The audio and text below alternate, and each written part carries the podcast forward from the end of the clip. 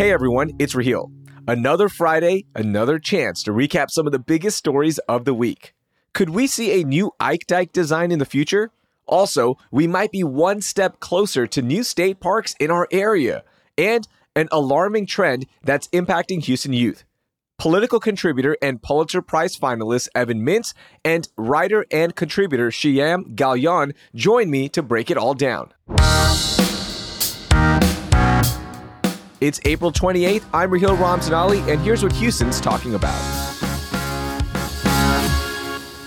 Happy Friday, Evan, Shiyam. How are y'all? Evan, how you doing? I'm doing great, enjoying all of this rain. Yep, absolutely. Hey, again, the plants are getting free water. We can't complain about that. Shiyam, Mm-mm. how are you? You know, we got a lot of rain in Sugarland last night, and um, that's can only be grateful for that. I didn't have to water my plants this morning. I love that. I love that. So let's jump right into it. We have a lot to talk about. As always, biggest story of the week, most overlooked story of the week, and of course, our moment of joy.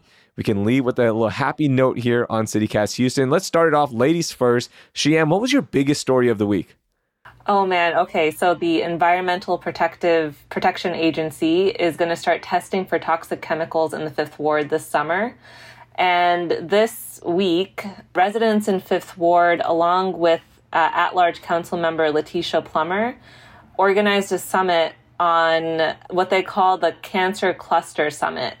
Uh, so, residents, representatives and experts in the medical field came together for a two day summit to discuss basically like contaminants in the soil and it's, you know, public health and cancer and environmental health all together. The Environmental Protection Agency is going to be testing soil, groundwater, and air for different types of contaminants, including dioxins, creosote, PCP, and PAHs I was like, what's a creosote? Creosote is a, it's like a mixture of like different oils used to treat wood, wood that's like on the train tracks. So basically, this all has to do with like the railroad that's going through Fifth Ward. Raheel, did you hear about this? Evan, did you hear about this? I did, yeah. I'm just going to say it's been an issue for a long time, and the reporting on the cancer clusters around it have been incredible. A lot of the industry claims that, well, the creosote, it doesn't spread, it just stays right there. But maybe if you have it in place when it rains, when it storms, year after year after year, things happen that you don't see in a laboratory setting.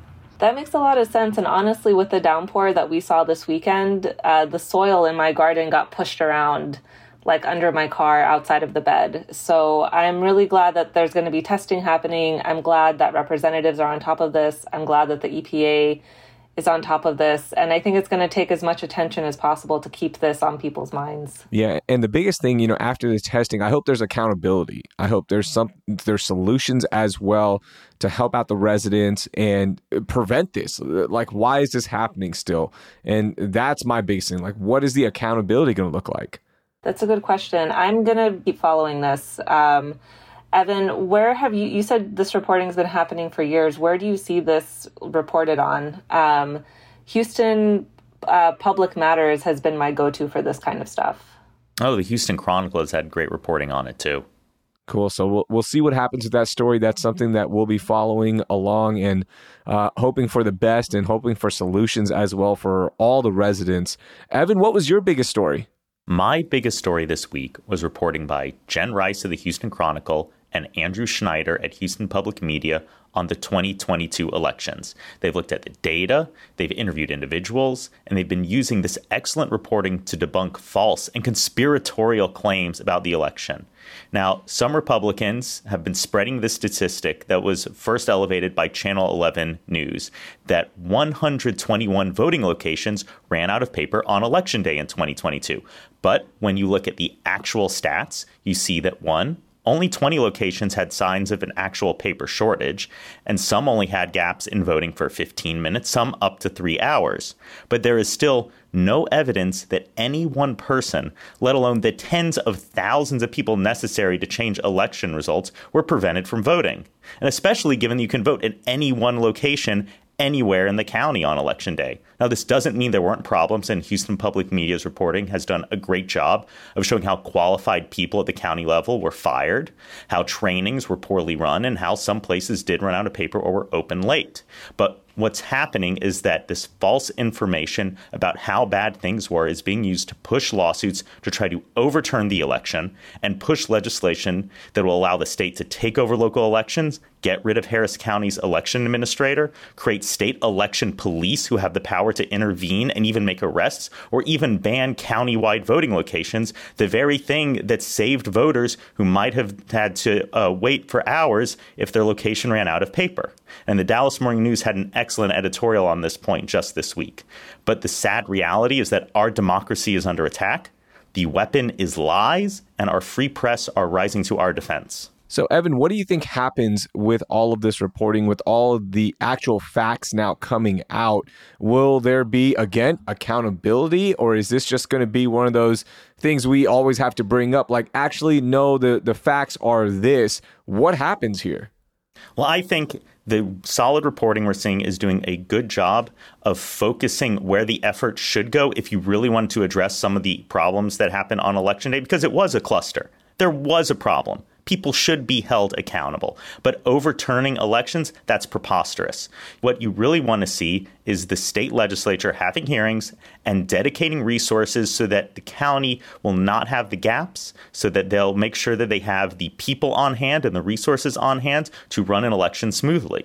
But instead, what we're seeing is the state trying to come down and to punish people who shouldn't be punished, to go after policies that are actually helpful, and generally take any power away from Harris County. Oh man, this is going to be interesting to watch, especially in this election cycle. Uh, do you guys is this considered overreach? Is this like a pattern of overreach? Oh, a- absolutely. This is total state overreach. The idea that the Texas Republican Party really believes in small government and uh, local authority has been gone for years. The real hope is that the House will stand up for local authority, will block some of the worst bills that have already passed out of the Senate, and at least try to lay a standard so that you don't have freewheeling state level authority to take over local elections you know, for me, the accountability aspect of all this is yes, we can bring this up with lawmakers, we can bring this up in hearings, and we can correct everyone, but then nothing ever gets done and people still run with it. I guess it's going to take a massive lawsuit. I, I don't know. It, it just seems like nothing ever changes when one piece of false information hits it's now over. Like you can never go back and and turn people to the actual facts. You know, I really think, and this doesn't necessarily make you feel good about it, but the county needs to step up and make sure that their elections are run incredibly smoothly because the smallest error is going to be seized upon. Yeah. Like, there is no room for mistakes. Everyone is on you. All right. My biggest story of the week Okay, this is a personal story for me, right? I, I have a seven month old living in our house, and we're fortunate enough in our household where my wife and I can afford childcare and we can send our daughter to daycare, and we've uh, sent our oldest daughter to daycare as well, and we can find childcare. But so many Houstonians and so many Texans can't find that. And uh, this week, more than 30 groups are now asking lawmakers on the state level to do something about this. There are 27% fewer programs operating in the state since 2020. There is a massive funding cut that's about to happen when federal pandemic relief funding expires next year. There's going to be a major hole in childcare. And for parents who are just trying to provide for their families and trying to make it, they can't put their kids kids in childcare at affordable rates, it's going to be a disaster. And I really hope something gets done here. No, Raheel, I am absolutely there with you. As, as, a parent of two kids, you know, we're lucky that we have family in town who can help out with childcare. We're lucky that we have the resources to send our kids to preschool. But I know that there are millions of families out there who work day in, day out as hard as they can, and just childcare is so expensive. It's never enough. You know, I don't actually have kids, but I am incredibly pro choice, whether it's you choosing not to have a family or you're choosing to have a family. And childcare is top, I would say, human rights issue in the United States. Um, if you're pro family, you have to be pro childcare and making childcare affordable and accessible to everyone. That's such a good point because a lot of people don't understand if you have two working parents or a single parent that is working a nine to five, where do you put that child, right? To be able to provide for your family. And then that's where that cycle of poverty sometimes starts is, is where you go, oh, wait, where do I put my child? I can't put my child. I have to stay at home because I can't afford childcare. So what do I do now? You know, and I know so many families where if a child, let's say, has an early dismissal at school, it turns into a whole thing with work because there's nowhere to put that child during the day. And I can't even imagine with a toddler, with uh, a, a pre-K age child. It's just so much, and families need this relief. And I hope, I hope something gets done. All right, your most overlooked story, Shiyam. What do you have for us? So my most overlooked story is COVID 19. It is still going on. Um, it's kind of confusing to talk about only because so many like healthcare institutions, like the, the data collection has stopped. So having like a shared language about how to talk about it is not the same as it was during like the early part of the pandemic. In fact, it, a lot of people, myself included with a question mark, talk about COVID in the past tense. Um, and in the Houston Chronicle, there was an interview with Dr. Peter Hotez, who's the co director of the Texas Children's Hospital Center for Vaccine Development and the dean of the National School of Tropical Medicine at Baylor College of Medicine and uh, they did an interview with him and here's the top highlights. There's a new variant from india the xbb.1.16 one uh, of the new symptoms is an ocular itch so you're like itchy eyes. And the main points is that you like if you got the bivalent booster if you've been boosted all your boosters it might be time you should get another booster um, the healthcare community needs to figure out a vaccine booster schedule. And long term, you know, it seems like there's a new coronavirus every so years, and we're probably going to get another new one bef- around 2030. Uh, so long term is like getting used to figuring out like schedules around these things. But yeah, my most underlooked story is that we all need new vaccine shots. Yeah, got to get your boosters up. And it's funny, my, you know, I was bringing up my youngest daughter, and she's seven months old. So she's in daycare, and there was a COVID outbreak in her class. So we took her to the pediatrician, and do you like now everyone just follows the CDC guidelines like look she'll be fine. Don't worry about it. You know quarantine if she has symptoms it's no big deal. Everyone's so relaxed about it now. And as a parent you're like uh actually like I'm very worried. This is a 7 month old so uh yeah the attitude on it has definitely changed. And um, there'll be new variants and we'll have to just kind of be ready for it and counter it. Man I everyone that I talk to when I get people visiting from other parts of the country, that's kind of one of the first things that comes up is like, oh, you guys are still masking? Oh, uh, we're not, as you can see, we're not really masking as much here. And uh, I feel you on that, um, Raheel. And how's your daughter doing? She's doing fine. Yeah, she's okay, doing fine. Cool. A bunch of kids tested positive and they're all doing fine too. It's you know, you almost have to trust the science, right? You just you go, "All right, look, if if a toddler does get it or an infant gets it, more than likely it won't impact them. Just keep, you know, keep an eye on them, make sure everything is good, and you just hope for the best, but for again, for everyone in that little room, they're all good now. That's good. I'm just sitting here waiting for scientists to perfect that nasal vaccine. You spray it up your nose so that the antibodies get up there where the virus apparently hangs out. And uh, the problem that we've got is the shots we have now, at least this is what I've read, is that it can protect you. It doesn't necessarily prevent the spread. But if you can get up in the sinus cavities where the spread really starts, then that can really stop the spread of the virus and really like, crush the numbers in ways that we haven't seen yet. Yeah, we'll see if that comes out pretty soon and what the future holds. Evan, how about you? What was your most overlooked story?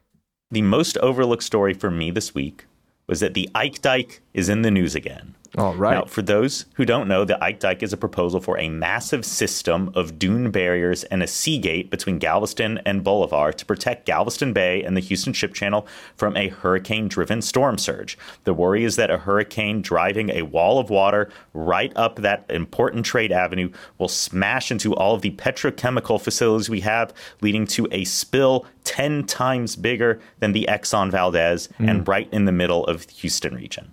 So, what's going on right now?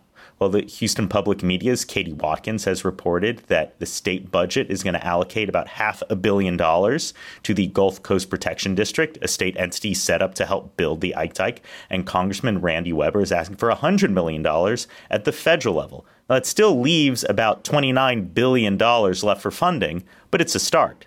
But at the same time, Jake Bittle at Grist is reporting that the design that the Army Corps of Engineers is working on won't be robust enough to protect from the biggest storms. And that is absolutely a legitimate concern. Now, this week I was talking to Bill Merrell, the Texas A&M professor behind the Ike Dike, and former Galveston Mayor Louis Rosen, who's a big Ike Dike fan, who have also pointed out that the current design the Army Corps is working with interferes with shipping traffic, which is the whole thing that the Ike Dike is set up to protect in the first place. It's good that it's moving forward. It's great that it's starting to get funding, but we need to get the design right. And I think that aspect of the story is going missed.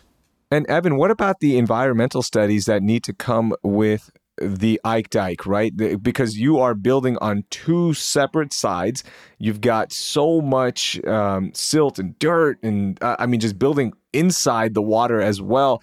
What about the environmental studies? Have we already done those? Are we going to have to do those again with the new design? Because the design is so massive, they're kind of doing environmental studies step by step rather than all at once, mm. which means that you can move through it quicker, which is probably good but also that you might be missing something. And there are a lot of big concerns. How would a gate adjust salinity levels in the bay? How would it prevent animals from migrating back and forth? How would the color of the sand affect the eggs of sea turtles that lay their eggs there? That's a concern. There's so many different things going on. But what I keep arguing is that the thing that the Ike Dike is set up to prevent is the biggest petrochemical oil spill we have ever seen, the biggest environmental disaster that we have ever seen. So, all of this is aimed at an environmental goal, but we have to make sure that the uh, solution isn't worse than the problem. Absolutely. Absolutely. All right. My most overlooked story, and I want to bring this up. I, we've all seen it. They're everywhere, no matter where you look everyone's vaping and everyone's using e-cigarettes, right? Well, Help Advisor analyzed CDC data recorded for the last five years. And guess what? Right here in Houston and in Texas, we are really bad not only using it, but also amongst a very important group 18 to 24 year olds. Guess what? The vaping rates amongst this age group increased by 155% from 2015 to 2021, and only six states showed a higher rate of increase. Uh, Alaska was number one, Arizona, North, Car- North Carolina, Tennessee, South Carolina, and Kentucky. So, um, it, it, there's a there's a lot going on here. The rates are extremely high, and we haven't even looked at the last two years. This data was until 2021, but I think this also just matches everything we see. There are a lot of kids vaping and using e cigarettes, and we know about the studies. It's not good for them. And here's hoping that somehow, some way, this trend goes down. Shiyam, let's get your moment of joy, please. Well, my moment of joy is happening later today at Basket Books the Radius of Arab American Writers is hosting a poetry reading, and I'm actually going to be one of the people reading. I do write poetry, but in private, but they're letting me read this like creative piece that I had published. And I'm really excited to meet folks um, who are writers and love to read poetry and prose. And I'm just super excited. This is my first time at Basket Books. Awesome. That's so cool. Good luck today. Thanks. That's so much fun. Evan, how about you? What's your uh, moment of joy? So, the moment of joy was me reading a story in the Dallas Morning News this week about Doug Deason and Luke Metzger teaming up to expand state parks in Texas. Now, for those who don't know, Deason is a pro Trump conservative activist and billionaire with some idiosyncratic policy positions. He's a big advocate for criminal justice reform, and he's also a big advocate for expanding state parks. And Luke Metzger has been a long-time environmental activist in the state. Now, they are convincing the legislature to dedicate one billion dollars of the budget to a new fund to help buy up land for future parks. And the real hope is that that 1 billion will be able to attract around 5 billion in private and federal dollars, enough to buy the 1.4 million acres that the state has estimated they need to meet demand because people love going to state parks. And if you look at a map of Texas, you might wonder, we've got a lot of land here, but we don't have a lot of national parks. We've got Big Bend, but if you look at Colorado or New Mexico or Arizona or other places throughout the Southwest, like you have all these incredible parks. Why not Texas? Well, that question was answered in this month's edition of Texas Monthly, where Rose Cahalan explained that when Texas was becoming a state, we had a ton of debt. And so we had asked the federal government to forgive our debts that Texas had racked up as an independent country in exchange for uh, maybe taking on a bunch of our lands. Uh, it'd be a nice exchange. But Congress said no. So Texas was forced to sell all of those publicly held lands to pay our debts. And here we are today with not a lot of parks. So I'm really looking forward to this team up. I'm really looking forward to getting new parks hopefully maybe in the Katy Prairie, maybe something uniting all of those hill country parks into one big park, maybe more of our coast, but just a place where you can go and enjoy Texas without it being turned into a strip mall or freeway or, or anything else. I like that. I'm all about state parks. I'm all about national parks. The more parks, the better.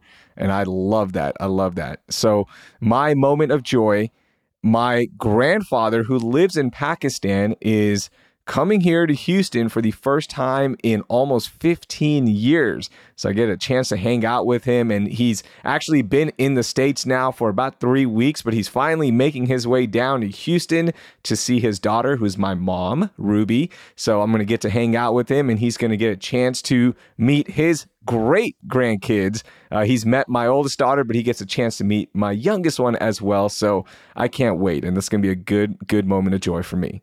Oh, that sounds really sweet. That's so awesome. So, where are you taking him? Oh, he's been going everywhere already. Um, so I'm going to be taking him all around Houston, wherever he wants to go. He's he's close to hundred years old now. So Whoa. yeah, and he's still walking around, still living life. So you know, I I count my blessings that I get to spend some time with him. That's wonderful. I hope you guys have a great time together. Thank you so much. And thank you both for joining us today. It was a lot of fun. We learned a lot and we talked about the biggest stories, the most overlooked, and of course, our moments of joy. So thank you, Evan. Thank you, Shiyam. And we'll talk to you here in a couple of weeks. Sounds great. See you guys. Talk to you later.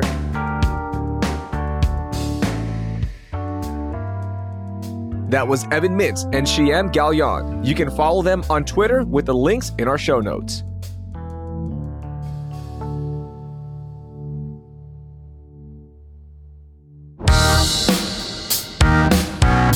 Do you want more news and events in your inbox every morning? Subscribe to our newsletter, Hey Houston, at houston.citycast.fm. That's all for this week on CityCast Houston.